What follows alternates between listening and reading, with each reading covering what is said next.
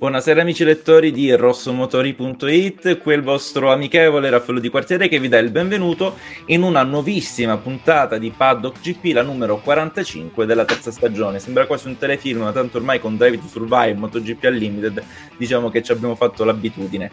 Eh, questa sera ovviamente non sarò da solo come ogni puntata di Paddock GP e per adesso sarò in compagnia di Gabriele Bassi perché la nostra Chiara ha un po' di problemi di blackout in quel dì. Eh eh sì, purtroppo ti tocca restare solo con me. Eh, delle volte ti va bene, delle volte ti va male. Ma guarda, io sinceramente non mi lamento, se posso okay. dirti la verità, perché comunque dopo un'amicizia che, che dura da oltre 5 anni, diciamo che altrimenti se non fosse andata così bene, forse forse non sarebbe durata così tanto. Si può dire così, vero?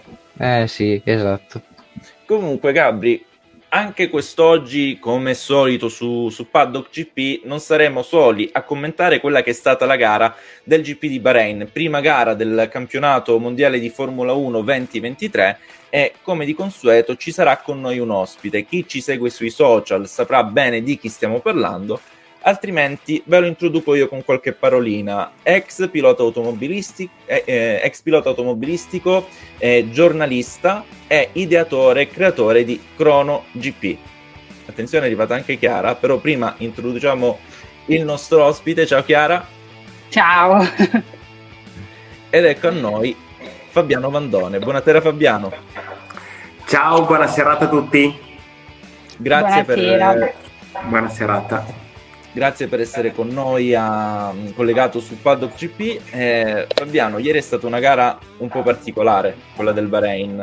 Forse non tutti, soprattutto i tifosi, si aspettavano di vedere già dalla prima gara una uh, Red Bull così prestante a, dif- a difetto di una eh, di una Ferrari un po' in defiance. Si può parlare, noi abbiamo intitolato sul, sul nostro sito shock anafilattico perché un po' è stato uno shock, l'ha definito lo stesso Vasser, questa, questi errori, questi problemi di affidabilità della, della Ferrari, soprattutto della numero 16 di Charles Leclerc.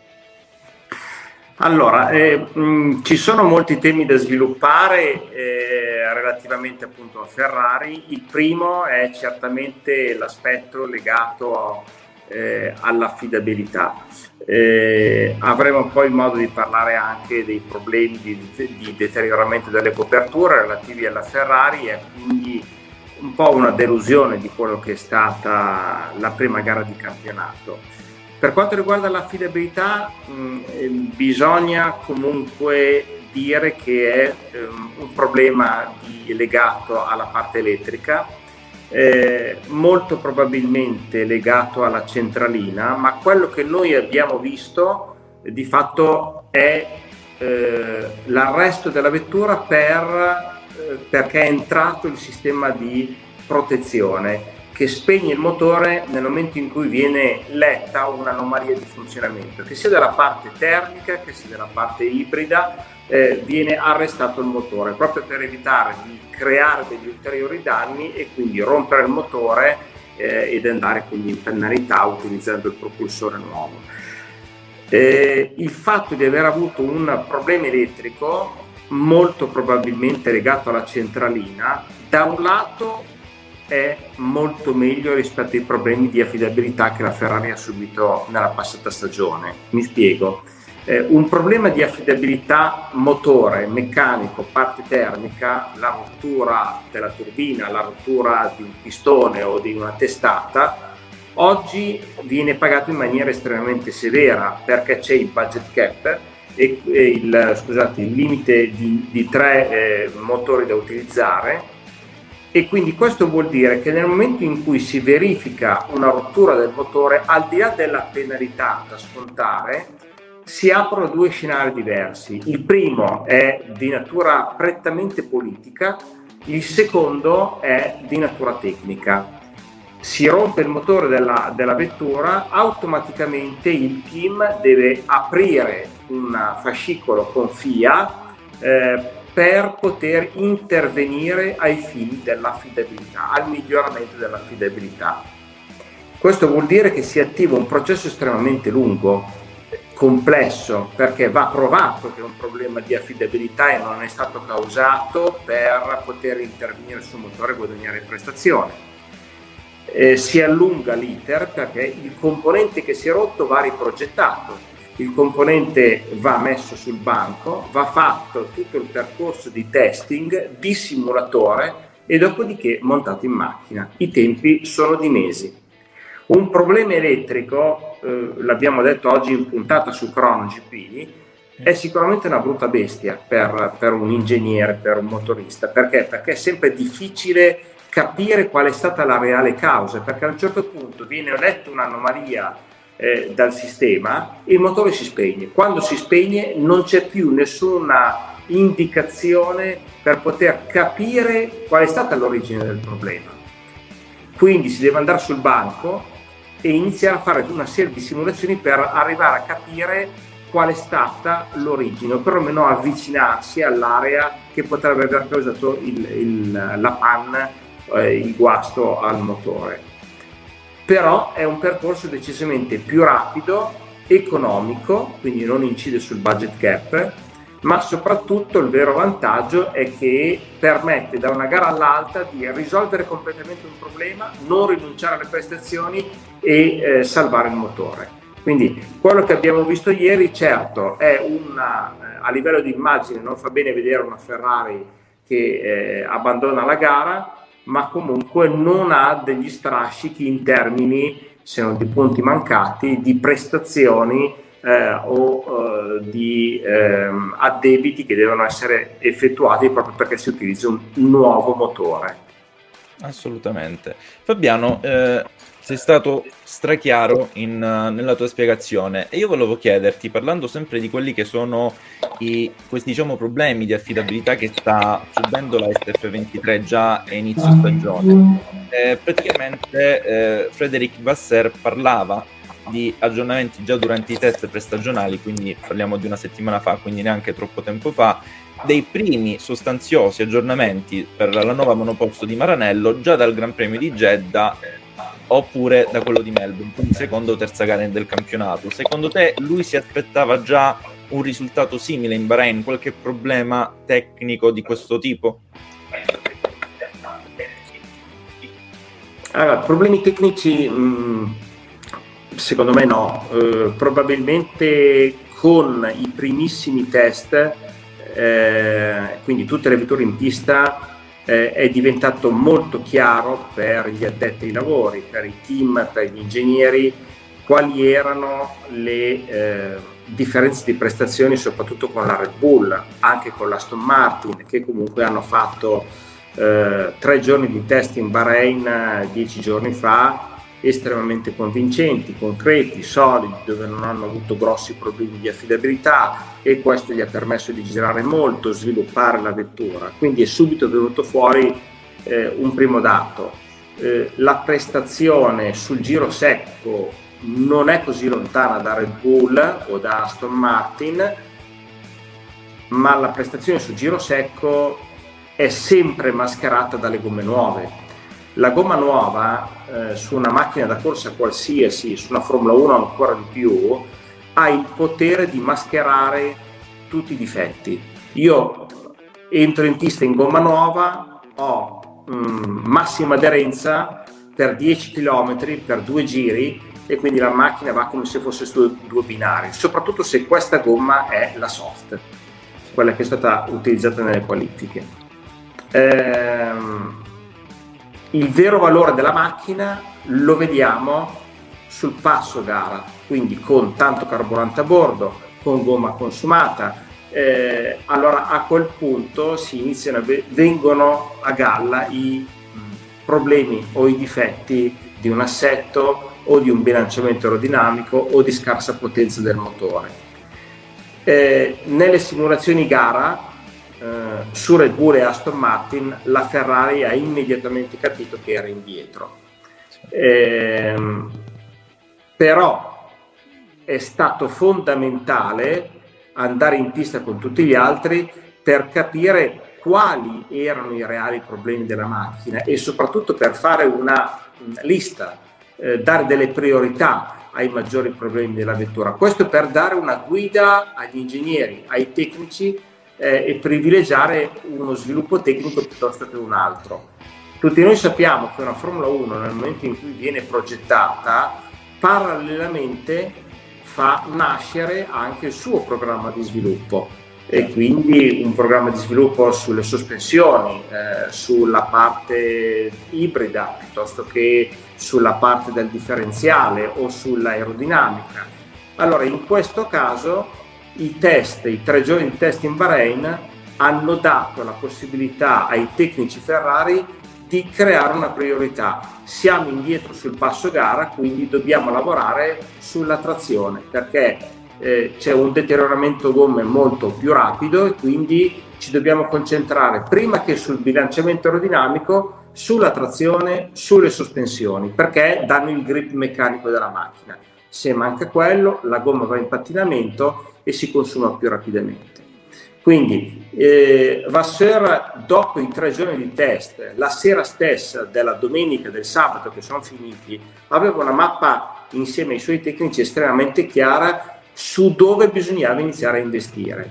Sappiamo che poi c'è un percorso lungo comunque, si sa dove si deve andare, però eh, realizzare i nuovi componenti, testarli al simulatore e poi ehm, produrli per due vetture più l'eventuale scorta per in caso di un incidente eh, richiede un mese, un mese e mezzo, due mesi. Quindi Vasseur sa che progressivamente a partire magari da Jeddah ma sicuramente dalla gara dopo inizieranno ad arrivare i primi sviluppi e l'idea proprio di Ferrari 2023 a differenza del percorso Binotto è proprio quella di fare il lavoro che ha fatto la Red Bull nella passata stagione. Quindi non introdurre dei pacchetti dei macro pacchetti eh, di aerodinamica ogni 3-4 gare, 5, ricordiamo che l'anno scorso il primo vero pacchetto che ha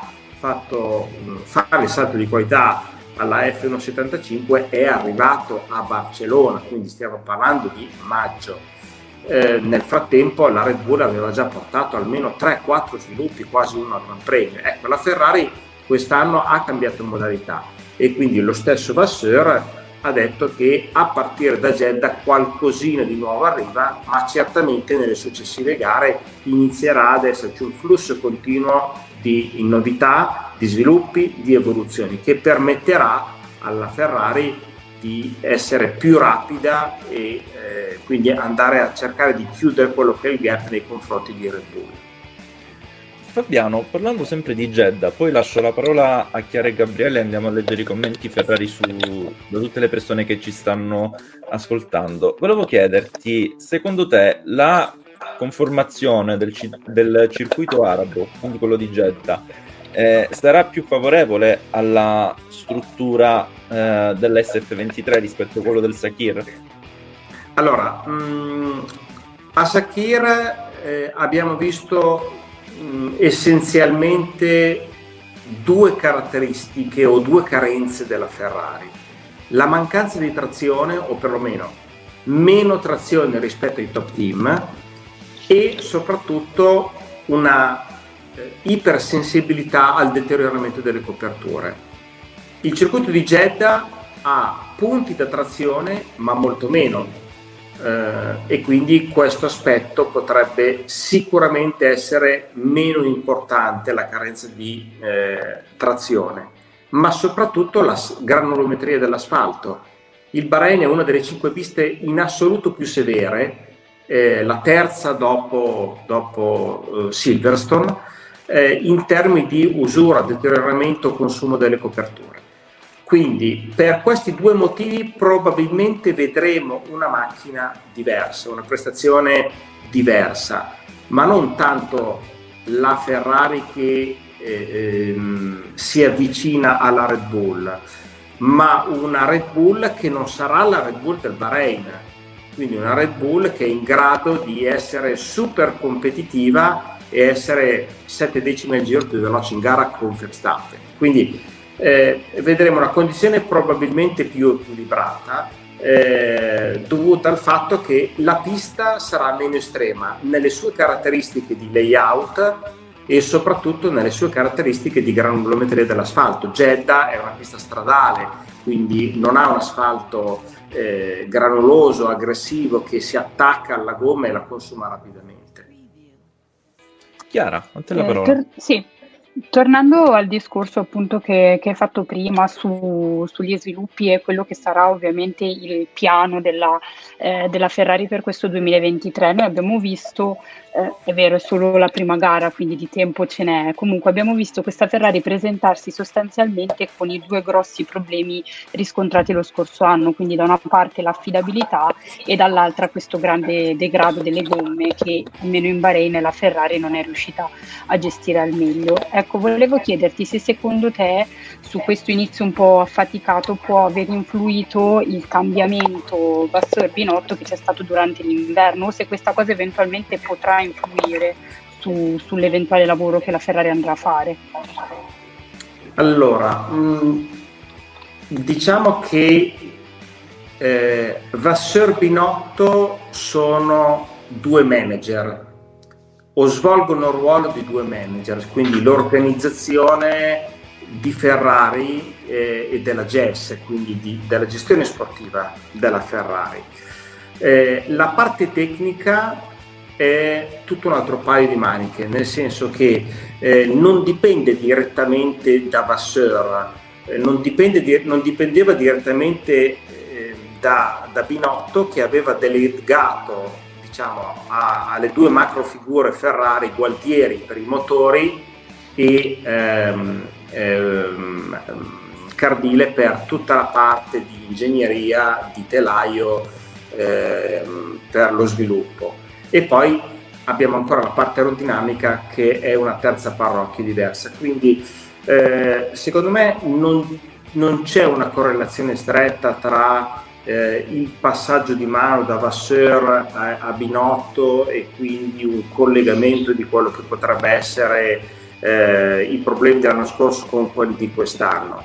Eh, ritorno a dire che ad oggi in Ferrari si è visto un problema elettrico quindi sì, una eh, anomalia del motore, ma non è grave come quelle che abbiamo visto e vissuto nella passata stagione, rotture di motore, rotture della turbina e della sovralimentazione, che poi hanno obbligato il team a metà stagione a cambiare rotta, sacrificare il campionato e iniziare a pensare al 2023.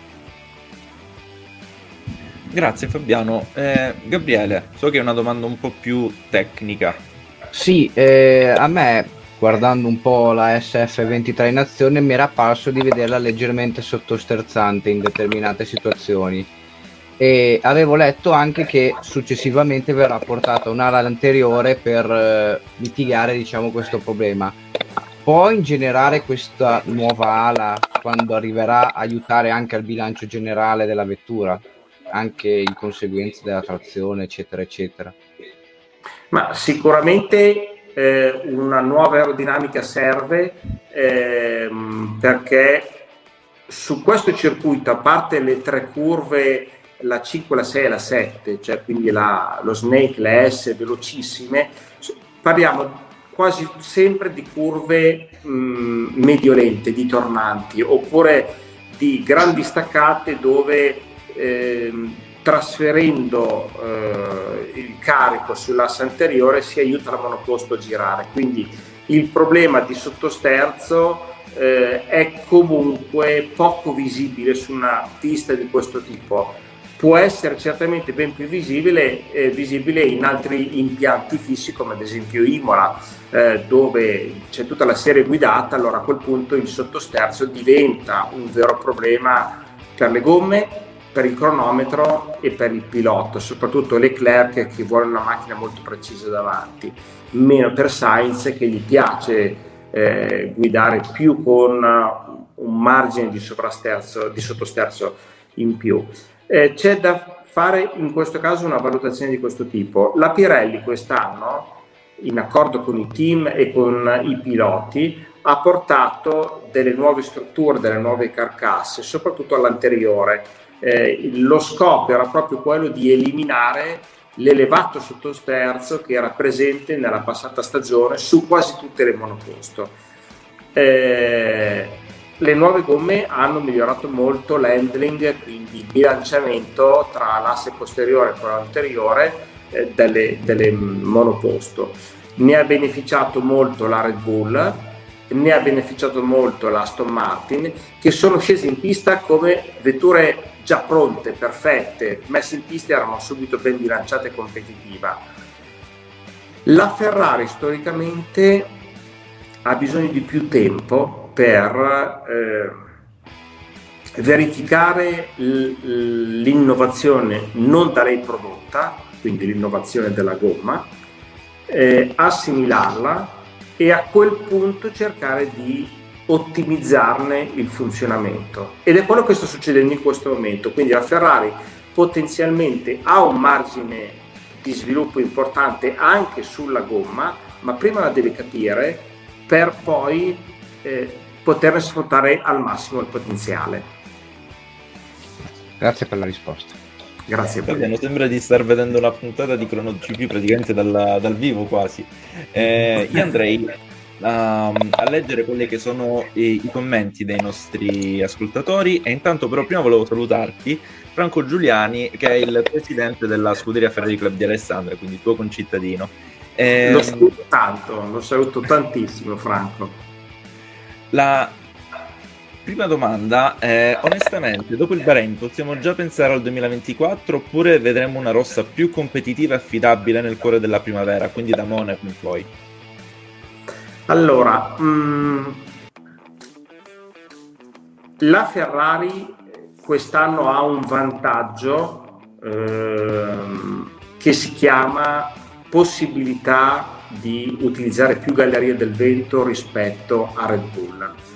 Eh, I regolamenti tecnici della, della FIA prevedono eh, delle limitazioni in termini di numero di ore di gallerie del vento, numero di ore di banco prova, numero di ore di eh, simulatore in funzione della posizione del campionato acquisito nella stagione precedente. La Red Bull oggi, avendo vinto il campionato 2022, ha a disposizione, parliamo dell'elemento più importante, la Galleria del Vento, ha a disposizione 605 ore di Galleria del Vento per sviluppare la macchina in tutta la stagione 2023. La Ferrari, che è arrivata dietro, ha a disposizione 1050 ore, quasi il doppio. Questo cosa vuol dire? Che probabilmente vedremo un processo inverso al 2022, quando la Ferrari è partita bene, ma poi è stata mangiata dall'evoluzione Red Bull.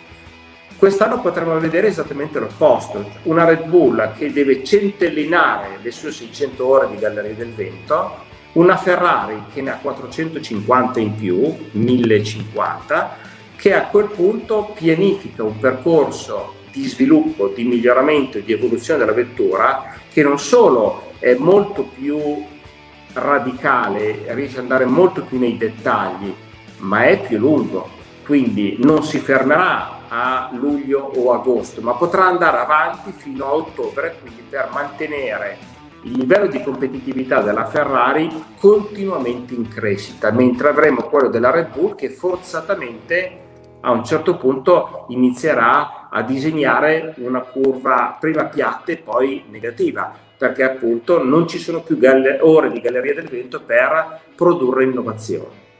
Quindi questo è il differenziante grosso sul quale la Ferrari oggi può contare, ma può contare guardando la Red Bull, non può contarlo guardando la Mercedes e soprattutto l'Aston Martin che è già partita pronta, molto bene, competitiva e solida, ma ha quasi 1400 ore di galleria del vento, quindi 400 in più rispetto a Ferrari. Quindi questa è una situazione, si disegna una situazione estremamente liquida in questo campionato dove chi è andato molto bene l'anno scorso ed è già ben posizionato quest'anno avrà un trend di evoluzione e sviluppo compatto, compresso e ridotto. Ferrari è in una condizione di mezzo perché comunque è una macchina da seconda fila, è andata bene nelle qualifiche, potrà replicare a Jeddah più o meno la stessa prestazione, ma da dietro ci saranno vetture come l'Aston Martin che sono già molto competitive oggi in gara e hanno la possibilità di avere più ore di galleria del vento per aumentare il loro livello di competitività su Ferrari e ancora più su Red Bull. Fantastico, quindi diciamo è solo una, per come l'hai descritta tu, è solo una questione di tempo prima che comunque Ferrari vada a prendere questa fase ascendente nello sviluppo della monoposto rispetto a, ad Aston Martin o anche Red Bull. Allora, è una questione di tempo, mm, sarebbe bello, però purtroppo la Formula 1 non è matematica, certo. nel senso, eh, in Formula 1 eh, è possibile eh, prendere delle direzioni di sviluppo sbagliate, soprattutto se non si ha il pilota guida con sensibilità, che ha una buona competenza telaistica e aerodinamica e che ha la sensibilità nel capire che la macchina che sta guidando ha un certo tipo di esigenza nello sviluppo e non ne ha un'altra.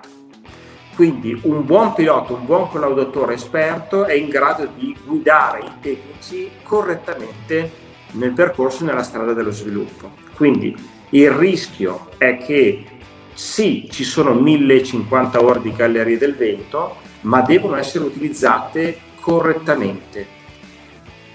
Ehm, in una Ferrari 2022 c'era anche un altro rischio.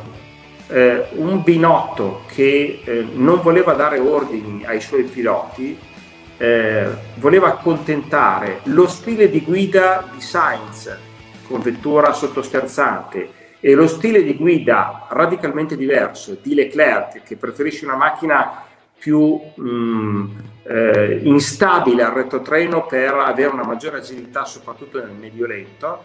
Ecco in quel caso dovendo soddisfare le esigenze di due piloti con stili di guida completamente diversi il rischio è quello di eh, bruciare delle ore di galleria del vento per differenziare i progetti, differenziare lo sviluppo e quindi fare due macchine differenti mh, mm, per garantire ai due piloti di avere un buon assetto. Vasseur è stato chiaro quest'anno, eh, un pilota fa i test e le prove ed è Sainz, le scelte tecniche le farà eh, Leclerc. Quindi questo vuol dire che si è entrati nella logica Red Bull, mhm. dove un pilota punta a vincere, l'altro lavora al servizio del pilota. Allora a questo punto il rischio di diversificare, di bruciare, di perdere delle ore di galleria del vento, le 450 ore in più che Ferrari oggi ha nei confronti di Red Bull, bene, questo è un rischio che si vede molto meno. Ma a questo punto bisogna anche fare in modo che il pilota e il team non si perdano eh, in errori, in strade che non portano a niente. Quindi la direzione dello sviluppo tecnico sia sempre ben focalizzata e porti sempre nella direzione giusta. Grazie Fabiano, tu hai parlato uh, di, di, Red Bull, è giusto introdurre il, il blocco irraggiungibilmente Red Bull perché forse meno nelle prove libere che magari Max Verstappen ci ha voluto regalare un po' di suspense con, con, Fernando Alonso, ma in gara abbiamo visto proprio una Red Bull, soprattutto quella targata numero uno di Max Verstappen, irraggiungibile per gli altri piloti, soprattutto anche per il compagno di squadra Ceco Perez. E quindi abbiamo visto anche come sia, nonostante la penalità per budget cap, eh, una Red Bull che al di là di quanto avess- abbia dichiarato Christian Horner durante l'inverno, che vedeva Red Bull più lenta di mezzo secondo, un secondo sugli avversari sul giro nel pazzo gara, eh, si è rivelato tutt'altra cosa. La Red Bull, mh, mm, il fatto di vedere una Red Bull che è praticamente una replica a grandi linee del 2022 dimostra due cose. Il primo che la tecnologia aerodinamica vincente, il concept aerodinamica vincente è quello della Red Bull. Il secondo è che replicare questo concetto, portarlo avanti e svilupparlo ha permesso alla, al team Red Bull di partire da una base vincente e con lo stesso identico sforzo di Mercedes o di Ferrari eh, partire da un livello di performance più alto che era quello che si era ereditato dalla vettura 2022, dalla RB18. Ehm, io direi, farei un'altra personale valutazione. Ehm, oggi Red Bull ha il sistema vincente che aveva Mercedes fino a due anni fa. Tecnici, ingegneri, strutture e pilota direzionati in un unico obiettivo che è vincere. Ehm, oggi le prestazioni che noi vediamo della Red Bull non sono le prestazioni della Red Bull, sono le prestazioni di Verstappen, le prestazioni della Red Bull sono quelle di Perez, okay. che sono molto diverse. Anzi, Perez eredita assetti eh, e sviluppi che sono mm, messi in opera, concepiti da Verstappen per tenere la monoposto sempre al 100% di prestazione. Quindi oggi manca a tutti gli altri team, forse escluderei la, la Aston Martin, il sistema vincente. L'esempio che mi piace fare e che di fatto poi corrisponde a, a quello che è realmente successo, Michael Schumacher arriva in Ferrari nel 1996 e porta il sistema vincente. Eh, la Ferrari degli anni 90 eh, era una Ferrari eh, quasi al completo sbando, avevano il miglior motore ma mancava il telaio, avevano tanta potenza ma non c'era l'aerodinamica, gli ingegneri non riuscivano a lavorare perché comunque non erano ben consigliati dai piloti. Arriva Michael Schumacher, si porta mezza Benetton che aveva vinto gli ultimi due titoli mondiali, vuole Ross Brown al muretto, ha portato il sistema vincente. Quindi, senza limitazioni di budget, con Montezemolo hanno creato una Ferrari che ha segnato un'epoca per cinque anni consecutivi tra mondiali piloti e mondiali costruttivi ha portato a casa nove titoli. E oggi alla Ferrari manca questo, eh, ma purtroppo manca tutto questo perché Leclerc, pur essendo un eccellente pilota, non ha la statura, eh, non ha l'esperienza eh, di un Verstappen che si va a prendere il risultato, di un Alonso che si va a prendere il risultato. Eh, probabilmente mh, manca ancora eh, la capacità di sviluppo tecnico. Eh, la vera differenza che abbiamo visto in quest'ultimo anno, da quando sono stati presenti gli onboard camera, eh, è sentire e vedere Verstappen ed Hamilton che hanno un dialogo continuo durante la gara con i loro ingegneri di pista. Questo cosa vuol dire? Che eh, un Verstappen e un Hamilton entrano nelle scelte tecniche, valutano le condizioni della pista, valutano il livello di usura della gomma, le condizioni della macchina e insieme al loro ingegnere di pista valutano la scelta tecnica se noi sentiamo un on-board di Leclerc è unidirezionale. Il box dice quando deve fermarsi, il pilota si ferma. Il box dice la pista secondo noi è da gomme intermedie, fermiamoci e mettiamola intermedie. Il pilota interviene poco in questo ed è un grandissimo errore. Primo perché il pilota non viene considerato come elemento aggiuntivo per dare informazioni per direzionare la scelta tecnica Secondo, perché quelle scelte tecniche che decide il muretto le deve poi guidare il pilota. Sì. Eh, Verstappen è diverso da Hamilton e Leclerc è diverso da Sainz, quindi non vuol dire che la scelta per Sainz deve essere la stessa identica per Leclerc.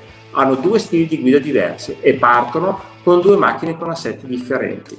Quindi quello che oggi manca a Leclerc è proprio la capacità di interagire di più con Muretto e a quel punto fare delle scelte tecniche, magari anche sbagliarle, ma comunque essere proattivo, perché poi sbagli una volta, sbagli due, sbagli tre, inizi poi a capire che la tua valutazione diventa un supporto per il team, per la scelta tecnica del team e tutto questo serve per spostare più in alto la prestazione che si ottiene in gara.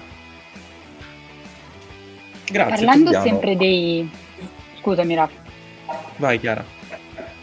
Eh, parlando sempre dei piloti, in questo, in questo caso di quelli della Red Bull, giustamente riprendo quello che hai detto prima, ci sono le prestazioni di Max Verstappen e poi c'è, c'è Sergio Perez, tant'è che ieri in gara è arrivato secondo dietro il suo compagno di squadra, ma comunque eh, è arrivato 12 secondi, quasi 12 secondi dopo Verstappen. Ecco, secondo te questo, questo divario questo, che si vede tra i due è una cosa che può impensierire il pilota messicano, che può mettergli un'ulteriore pressione oppure è semplicemente il, eh, il suo ruolo e va bene così?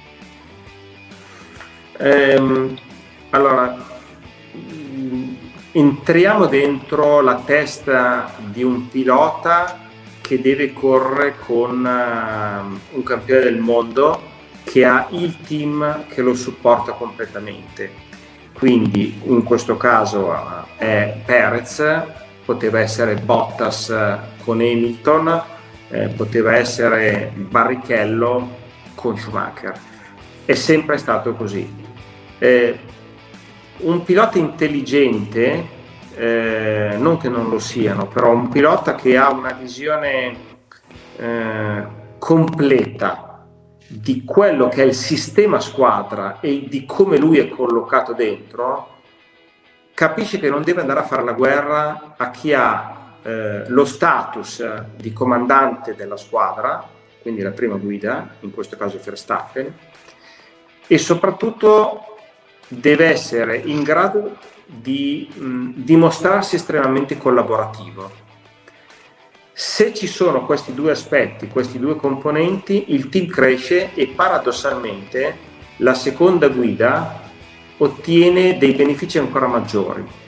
Se questo non avviene, si crea una spaccatura all'interno del team si rischia, il rischio è quello di andare a, a rompere eh, diciamo, l'armonia che c'è all'interno della squadra, il risultato per la seconda, per la seconda guida non cambia, eh, nel senso che rimarrà sempre secondo, e la prima guida continuerà a vincere quanto prima.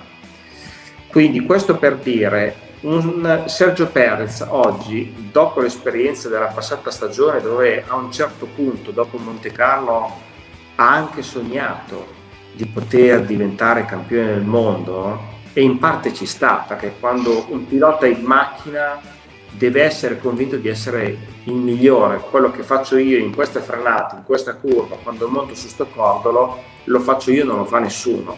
E se non fosse così, che ci fosse questa eh, super autostima, questa super esposizione dell'ego con se stessi, il pilota eh, non riuscirebbe a fare quello che fa, perché la macchina si guida molto distinto ehm, e quindi se viene a mancare la componente emozionale che sposta l'ego, la sicurezza molto in alto, il pilota magari perde tre decimi al giro o mezzo secondo su un circuito come Monte Carlo senza neanche sapere perché.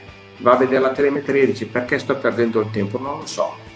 Perché comunque non fa quell'operazione alla cura del tabaccaio che lo fai di istinto mm, e tutti i giri lo fai perché credi in te stesso. Quindi un Sergio Perez, secondo me, ehm, ha fatto una grande gara, ma quest'anno secondo me è stato catechizzato nel dover fare la seconda guida, nell'essere a supporto di Verstappen, di non fare sogni irrealizzabili, perché comunque Verstappen ad oggi è ad un livello di prestazione e soprattutto in una condizione mentale fortissima.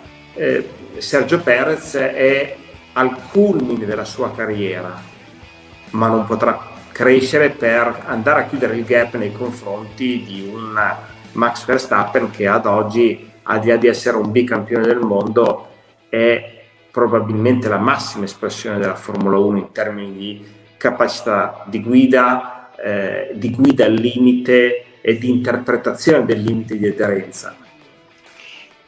Grazie. Gabri, a te la parola. Ma io una domanda molto semplice che in poche parole abbiamo risposto anche prima, però volevo chiedere a Fabiano se si aspettava a inizio stagione di vedere una Red Bull così più, diciamo, veloce rispetto a tutti gli altri.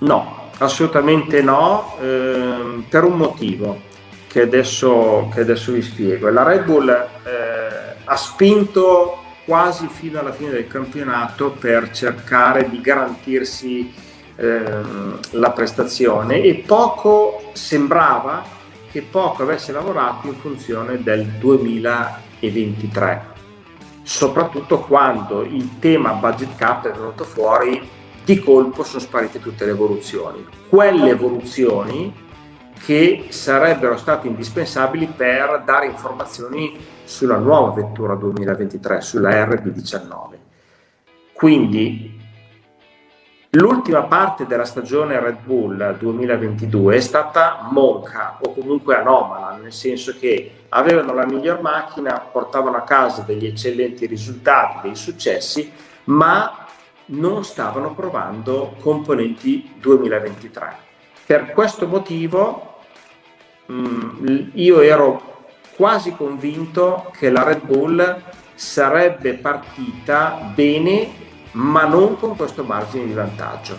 Quindi mh, 8 decimi al giro in gara era probabilmente un gap che io immagino molti addetti ai lavori non si aspettavano. Grazie mille. Non ce l'aspettavamo neanche noi a dire il vero, però c'è da dire che il lavoro c'è. Uh, a discapito comunque di tutti quelli che sono i tifosi eh, della, della, scuderia Ferrari. Eh, ultima domanda su, su, Red Bull, Fabiano, te la vado a pescare dal, dal pubblico. Il nostro Alessio ci, ci, scrive: Ciao Fabiano. In caso di stop degli sviluppi sforzati in casa Red Bull, si potrebbe verificare un distacco netto tra i due piloti del team a causa degli aggiornamenti dati prevalentemente dalla prima guida, quindi in questo caso Max Verstappen? Eh, secondo me, se non ho capito male la domanda, la, solo un'impressione. Sì, la, la, guida tecnica rimane sempre il pilota più veloce, quindi tutto il team lavora in funzione delle indicazioni che dà Max Verstappen. Quando la differenza di prestazione è così marcata eh, tra Verstappen e Perez, forzatamente si fa una macchina diversa che va nella direzione di Verstappen, nel senso Ehm,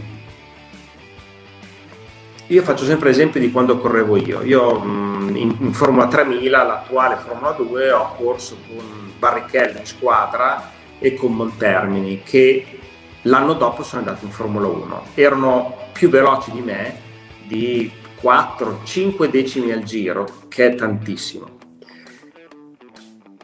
Avevamo gli stessi assetti e la stessa macchina. Io andavo in pista giravo e dicevo la macchina va bene, è perfetta, gira, non ho sottosterzo, metto giù il gas, ho trazione, passo sul cordolo, la sospensione assorbe molto bene tutte le asperità, la macchina va bene, ma andava bene perché non la portavo al limite. Quando si faceva, eh, quando si fermava eh, Rubens o Andrea Monterni, facevano la lista precisa, soprattutto Rubens Barrichello, faceva la lista precisa di quello che non andava. E io alcune volte dicevo, ma stiamo guidando la stessa macchina? Sì, perché loro andando quei tre decimi, quel mezzo secondo più veloce rispetto a me, trovavano un limite che io non riuscivo ad avvicinare a sperimentare e quindi veniva fuori il sottosterzo, eh, in uscita curva, il sovrasterzo in inserimento perché portavano dentro la frenata, un non perfetto bilanciamento aerodinamico, quindi più la macchina viene portata al limite, più vengono fuori i problemi ed è quello che sta succedendo oggi tra il Verstappen e il Perez, tra Hamilton e il Bottas di due anni fa. Quindi portando la macchina veramente al limite, Hamilton due anni fa e Verstappen adesso stanno trovando delle problematiche di telaio di bilanciamento aerodinamico che portano gli ingegneri a correggere quel tipo di problema. Ma la macchina automaticamente, piano piano, viene costruita sempre di più in funzione dello stile di guida di Verstappen e non di Perez. Quindi quello che succede dopo due o tre gare fino all'ultimazione del, del percorso di sviluppo della macchina è che piano piano il pilota più veloce si porta dietro i tecnici per ottimizzare la macchina in funzione del suo stile di guida e quindi si scolla lo sviluppo della macchina. La prima guida avrà una vettura sempre più perfetta per se stesso, la seconda guida avrà una vettura sempre più difficile da guidare perché non risponde più, lo sviluppo non risponde più a quello che è lo sviluppo in funzione delle proprie problematiche di guida. Se noi vediamo nella, nella qualifica della prima gara la differenza tempo tra Verstappen e Perez era ridottissima. Andiamo a vedere un po' alla fine della stagione scorsa le prestazioni di Verstappen e di Perez. Ballava mezzo secondo, non centesimi, ballava mezzo secondo perché ormai le macchine, la macchina, la RB18 era a fine anno stata perfezionata per il pilota di punta che era Verstappen. Assolutamente fantastico Fabiano, ti ringrazio. Ehm, Aston Martin è stata un po' la, la sorpresa di, sia dei test prestagionali ma anche della prima gara perché prima gara Fernando Alonso va a raggiungere il podio la, eh, Lance con, nonostante il problema e l'infortunio ai polsi che lo ha visto fuori da, dai test prestagionali a favore del brasiliano Felipe Drugovic hanno portato a casa un ingentivo quantitativo di punti che solitamente arrivava dopo diverse gare in campionato, memory dei, delle passate stagioni. Il coraggio di cambiare Aston Martin, perché Chiara? Eh, perché appunto questa Aston Martin si è presentata nuova, possiamo dire, hanno parlato di una, di una vettura cambiata al 90-95%, quindi un, un, cambio di direzione che eh, può anche essere coraggioso perché comunque nel momento in cui, cioè, finché una macchina poi non la vedi in pista, non sai se effettivamente la direzione che è stata presa è, è quella corretta, un po' come è successo a Mercedes lo scorso anno. Ecco, di, di questa scelta volevo, volevo sapere cosa, cosa, ne pensi tu Fabiano di questa eh, decisione appunto di cambiare direzione dell'Aston che finora ha ripagato. Allora, devo dire che sono molto contento eh, perché mm, Luca Furbatto, eh, il direttore dell'ingegneria della, della Aston Martin, è un amico, è stato in studio da noi in Alessandria. Eh, all'inizio del collegamento mi è arrivato il suo WhatsApp gli ho fatto i complimenti oggi e mi ha risposto, gli ho, detto, ho trattato molto bene in Chrono GP, nelle interviste e tutto, ma te lo meriti perché eh, hai fatto fare un salto di qualità che è stato veramente incredibile. Allora, diciamo che eh, c'erano tutte le condizioni, eh, c'è il budget, eh, c'è la capacità tecnica, ci sono le strutture, c'è il pilota. Finalmente l'Aston Martin ha il pilota. Eh, dico finalmente non per screditare il Fettel delle ultime due stagioni, ma Fettel quando è andato in Aston Martin ha portato prestigio, ma era comunque nella, alla fine della sua carriera, quindi la parabola ormai stava andando giù, c'era poca motivazione poca energia portata nella squadra.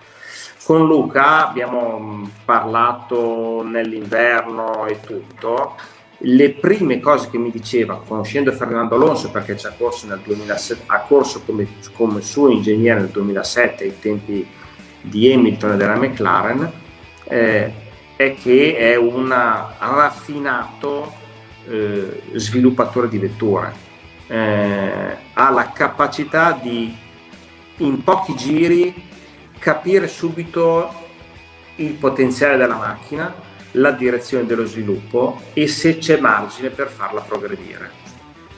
Eh, cosa ha portato Fernando Alonso all'interno di un sistema complesso come l'Aston Martin? Ha portato la volontà e l'energia per dare il 100%, per far dare il 100% a tutti, dal meccanico del pit stop all'ingegnere che si deve inventare la soluzione per correggere un sottosterzo in quella curva quando la vettura è a pieno carico di carburante. Ecco, quando si lavora così, cercando di lavorare di fino in ogni componente, in ogni virgola della macchina, iniziano a togliersi i decimi.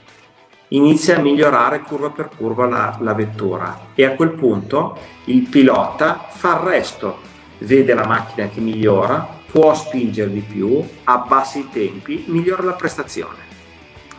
Quindi oggi la Red Bull ha fatto un doppio esercizio. Il primo, si è presa un rischio enorme. La configurazione delle pance della, della Red Bull, della Aston Martin è davvero unica, scavata al centro, quindi replica in parte il concetto della Mercedes della passata stagione, ma con le paratie larghe per evitare che i flussi vadano a impattare sulle ruote posteriori. E quindi che generino poi il problema che abbiamo visto sulla W13. Questo è stato un azzardo perché certamente la galleria del vento dà dei buoni risultati, bisogna crederci però perché anche la, la, la, W13 con le pance zero size era una macchina che secondo la galleria del vento doveva essere un secondo giro più veloce di tutti gli altri e poi non lo è stato. Quindi credere nei risultati della galleria del vento, ma prima ancora la voglia di azzardare, di rischiare, di fare una macchina che sia il punto di rottura L'Aston Martin questo ha voluto fare, ha presentato questo progetto a Fernando Alonso nella stagione scorsa, Alonso ci ha creduto, hanno firmato il contratto. C'è un altro aspetto. Partiamo da, dall'alto. Lance Stroll è ambiziosissimo, eh, è un grande manager, molto appassionato di Formula 1, vuole vincere. Vuole vincere e questo vuol dire smettere di essere il team satellite di Mercedes, perché essere un team satellite vuol dire essere secondi a qualcuno. Eh, Lance Stroll e soprattutto tutta la parte tecnica a partire da Furbatto hanno iniziato a disegnare il motore che volevano. Quindi hanno commissionato a Mercedes, che dal 2014 fa il fornitore di motori ai clienti, l'Aston Martin ha iniziato a chiedere un motore tutto suo, con un layout scarichi che serviva per fare le pance come hanno poi realizzato, schiacciate strette, eh, un motore che avesse tutta la parte dei radiatori stile Honda posizionati sopra la presa dinamica per alleggerire e, e togliere radiatori nelle pance, poter fare quindi queste pance molto strette eh, e soprattutto eh, lavorare su eh, un sistema di aspirazione che è diverso rispetto a quello della passata stagione. E la forza di Lance Stroll è stata proprio quella di andare da Mercedes e dire io voglio il motore così, quindi deve avere queste caratteristiche. Mi studiate un layout scarichi che perda poca potenza ma che sia più stretto di 5 cm. Voglio un cassonetto motore che abbia queste caratteristiche perché metterò i radiatori dell'ibrido sopra e non nelle pance. Quindi il risultato della MR23 parte da, dalla forza di Lance che si è saputo imporre in Mercedes e ha rotto quella che era l'abitudine dal 2014 a oggi dove la Mercedes faceva il motore uguale per tutti e tutti dovevano montare quel tipo di motore. Lance Stroll ha ribaltato questo concetto, ha voluto il suo motore per la sua macchina. Questo è stato il primo abilitatore per realizzare una macchina che sta di completa rottura. Tutto funziona, il motore funziona per l'aerodinamica, l'aerodinamica è estremamente efficiente, Fernando Alonso ha finalizzato il progetto M23 traducendo in prestazione su pista quello che era tutta questa architettura tecnica molto complessa e di management. Quindi diciamo che è un pacchetto che a livello ingegneristico, a livello del pilota, quindi in questo caso Fernando Alonso, e a livello anche se vogliamo di potere economico da parte di Lorenz Stroll hanno reso possibile questa, questo cambiamento, questa rinascita da parte di, di Aston Martin nella, nella, stagione 2023. E a questo eh, ti chiedo, mh, mm, Fabiano, innanzitutto spezzo anche una lancia a favore di Fernando Alonso in quanto io grande sostenitore di Sebastian Vettel.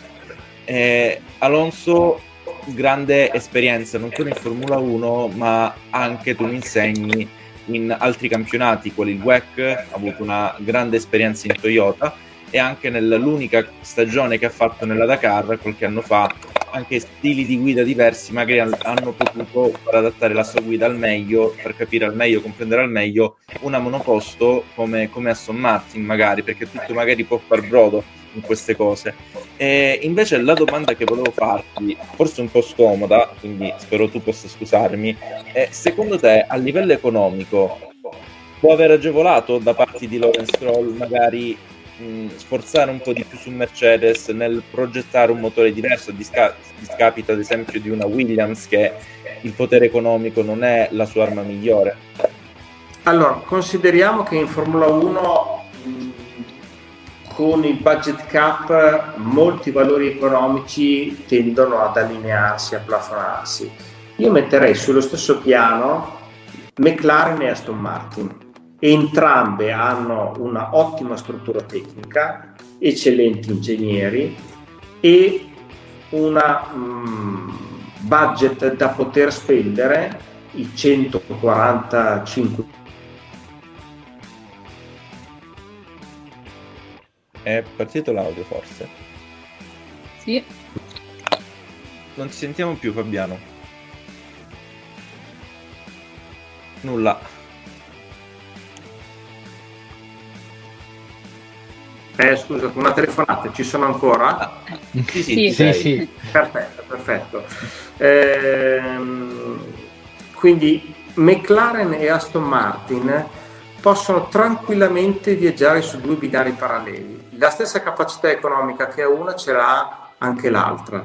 La differenza vera è l'ambizione di Lawrence Stroll e la capacità di management di Lawrence Stroll, che è un manager che è arrivato in Formula 1, ma non è un manager che è nato in Formula 1, quindi ha certo. eh, una cultura manageriale che è radicalmente diversa. Si pone un obiettivo e cerca di costruire un sistema per poterlo raggiungere. Eh, quindi la differenza vera, secondo me, tra due team che possono essere veramente molto vicini, la McLaren e la Aston Martin, è proprio il fatto di avere una testa manager come quella di Lawrence Stroll che ha saputo convincere Mercedes a fare un motore non più da team satellite ma customizzato per le esigenze di una vettura che è completamente diversa. In parte è anche risposta a questa domanda, però voglio andare a ripescarla. Quanto merito di Alonso c'è nel podio Aston Martin? Direi abbastanza. Tutto. eh, ma sicuramente allora mm, andiamo a, a fasi. Eh, io penso che eh, convincere Fernando Alonso ad andare in Aston Martin eh, non è stata la parte economica perché penso che Renault fosse nelle condizioni di fare una, una pari offerta, una controfferta economicamente identica o addirittura superiore, ma è stato il progetto tecnico. Quindi probabilmente nel momento in cui hanno eh, messo davanti agli occhi il progetto tecnico 2023 a Fernando Alonso e gli hanno fatto vedere una vettura che era un punto di rottura, una Mercedes che avrebbe lavorato per un progetto a favore di un progetto completamente nuovo e quindi non avrebbe più fornito il motore clienti di serie B ad Aston Martin. Bene, questi sono stati probabilmente due elementi estremamente importanti per convincere Fernando Alonso a passare in Aston Martin.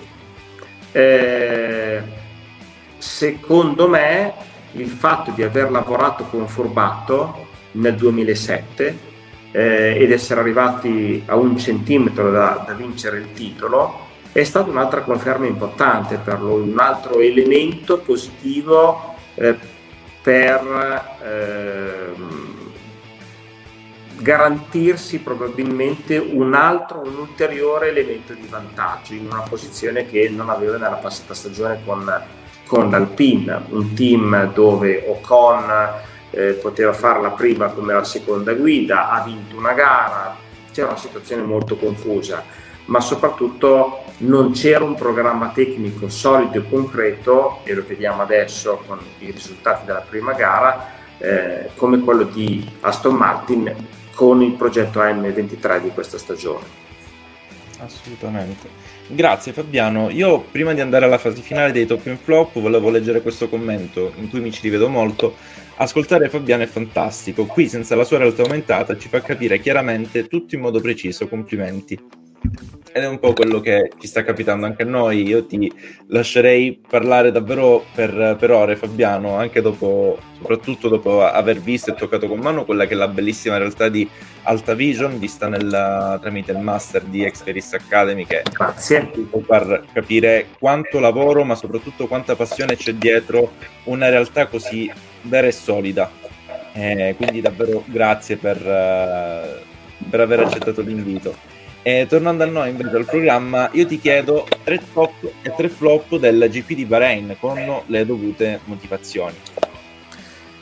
Allora, mm, io il mondo del motorsport tanti anni fa l'ho vissuto direttamente, Formula 3, campionato italiano ed europeo, in Formula 3000 e tutto, quindi parlare di flop mi diventa difficile perché la Formula 1 è veramente l'apice del motorsport, quindi un team Williams che ha una vettura che non è competitiva, non va bene, ha dei problemi, è due secondi più lenta rispetto alla Red Bull, due secondi più lenta, uno, due, quindi eh, sarebbe facile dire questo è un flop, ma è due secondi più lenta, quindi un niente, un'inezia, Ehm, quindi io vado sempre molto cauto nel dare giudizi eh, e, o, o, critiche negative ad un pilota piuttosto che a, una, a un team, proprio perché è difficile valutare le situazioni.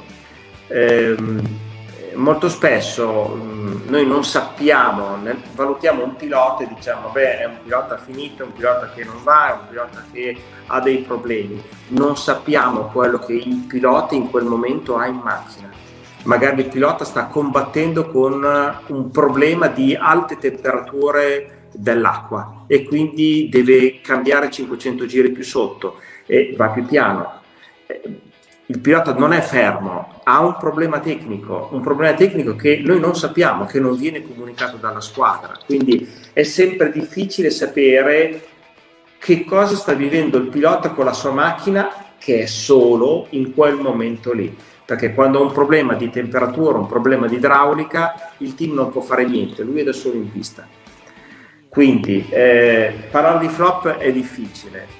Eh, sicuramente eh, la Ferrari non ha fatto uh, la gara che doveva fare, eh, c'era un'aspettativa che era molto più alta. Eh, il problema tecnico all'elettronica si è presentato d'amblè dopo centinaia di ore di banco prova, dopo quasi 7000 km di prove in, uh, in pista, eh, è venuto fuori questo problema qua alla, alla, all'elettronica eh, se lo vogliamo considerare un flop, lo consideriamo un flop, secondo me fa parte della altissima tecnologia della Formula 1 che purtroppo oggi è penalizzata da pochissime prove su asfalto, pochissime prove in pista, che sono quelle che servono, sono quelle vere, perché io sul banco provo tutto in maniera perfetta, come temperature, senza vibrazioni, eh, dove non c'è il pilota che prende il cordolo e quindi il contraccolpo per cercare di fare il tempo, questo non esiste, poi vado in pista e mi scontro su queste problematiche qua, quindi le variabili dell'asfalto. E quindi possono venire fuori questi problemi. Eh, io nei, nei top metterei certamente la buona prestazione della concreta della Martin perché comunque la Aston Martin se pensiamo ad un anno fa era una vettura che non riusciva ad arrivare a punti. Era una vettura che faceva fatica a finire i Gran Premi, eh, aveva sempre dei problemi tecnici, aveva delle vibrazioni allo sterzo che hanno inficiato la guida di Stroll come di Vettel, quindi non era un problema legato all'assetto di una macchina o dell'altra, era un problema strutturale che non è stato risolto fino alla fine dell'anno. Eh, adesso questa monoposto al 95% è completamente nuova, come, eh, come diceva Chiara prima, e in questo 95% non hanno fatto un errore, nel senso che dalla scatola guida all'aerodinamica al motore hanno fatto i compiti a casa tutti da 10, tutti giusti. Quindi io questo lo vorrei porre come top, cioè quindi una squadra che si è presa degli enormi rischi tecnici eh, e ha fatto i compiti a casa perfetti. Si è presentata nel recupero di settembre a scuola che era da 10 lode. Quindi eh, questo probabilmente rappresenta il top. Grazie Fabiano. Eh, chiudendo, dimmi Gabriele. No, volevo appunto prima degli orari dare una buona notizia ai tifosi Ferrari, se è possibile. Vai, che praticamente le due centraline non sono recuperabili, quindi probabilmente Leclerc partirà in penalità a Jeddah. Buona serata a tutti. Bene. una bellissima notizia, Gabri. Sì, sì, sì. Sempre eh, qui per voi. Parlando di Jeddah, Chiara, gli orari. Allora sì, una settimana di pausa, quindi si torna in pista venerdì 17 marzo. La prima sessione di prove libere sarà dalle 14.30 alle 15.30, mentre la seconda sarà dalle 18 alle 19 poi sabato 18 marzo terza sessione di libere sempre dalle 14.30 alle 15.30 mentre le qualifiche saranno alle 18, domenica 19 marzo stesso orario per la gara quindi alle 18.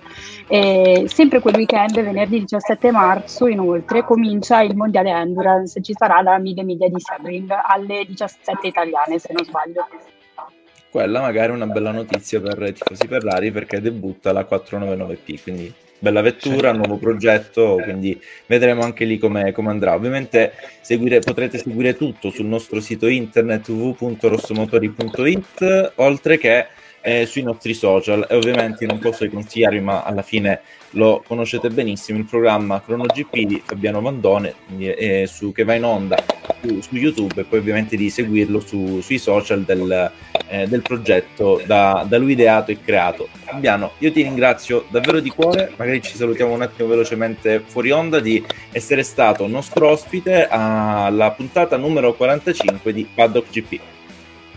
Grazie a voi e buona serata a tutti. Ciao a tutti ragazzi e grazie per averci seguito. Un abbraccio.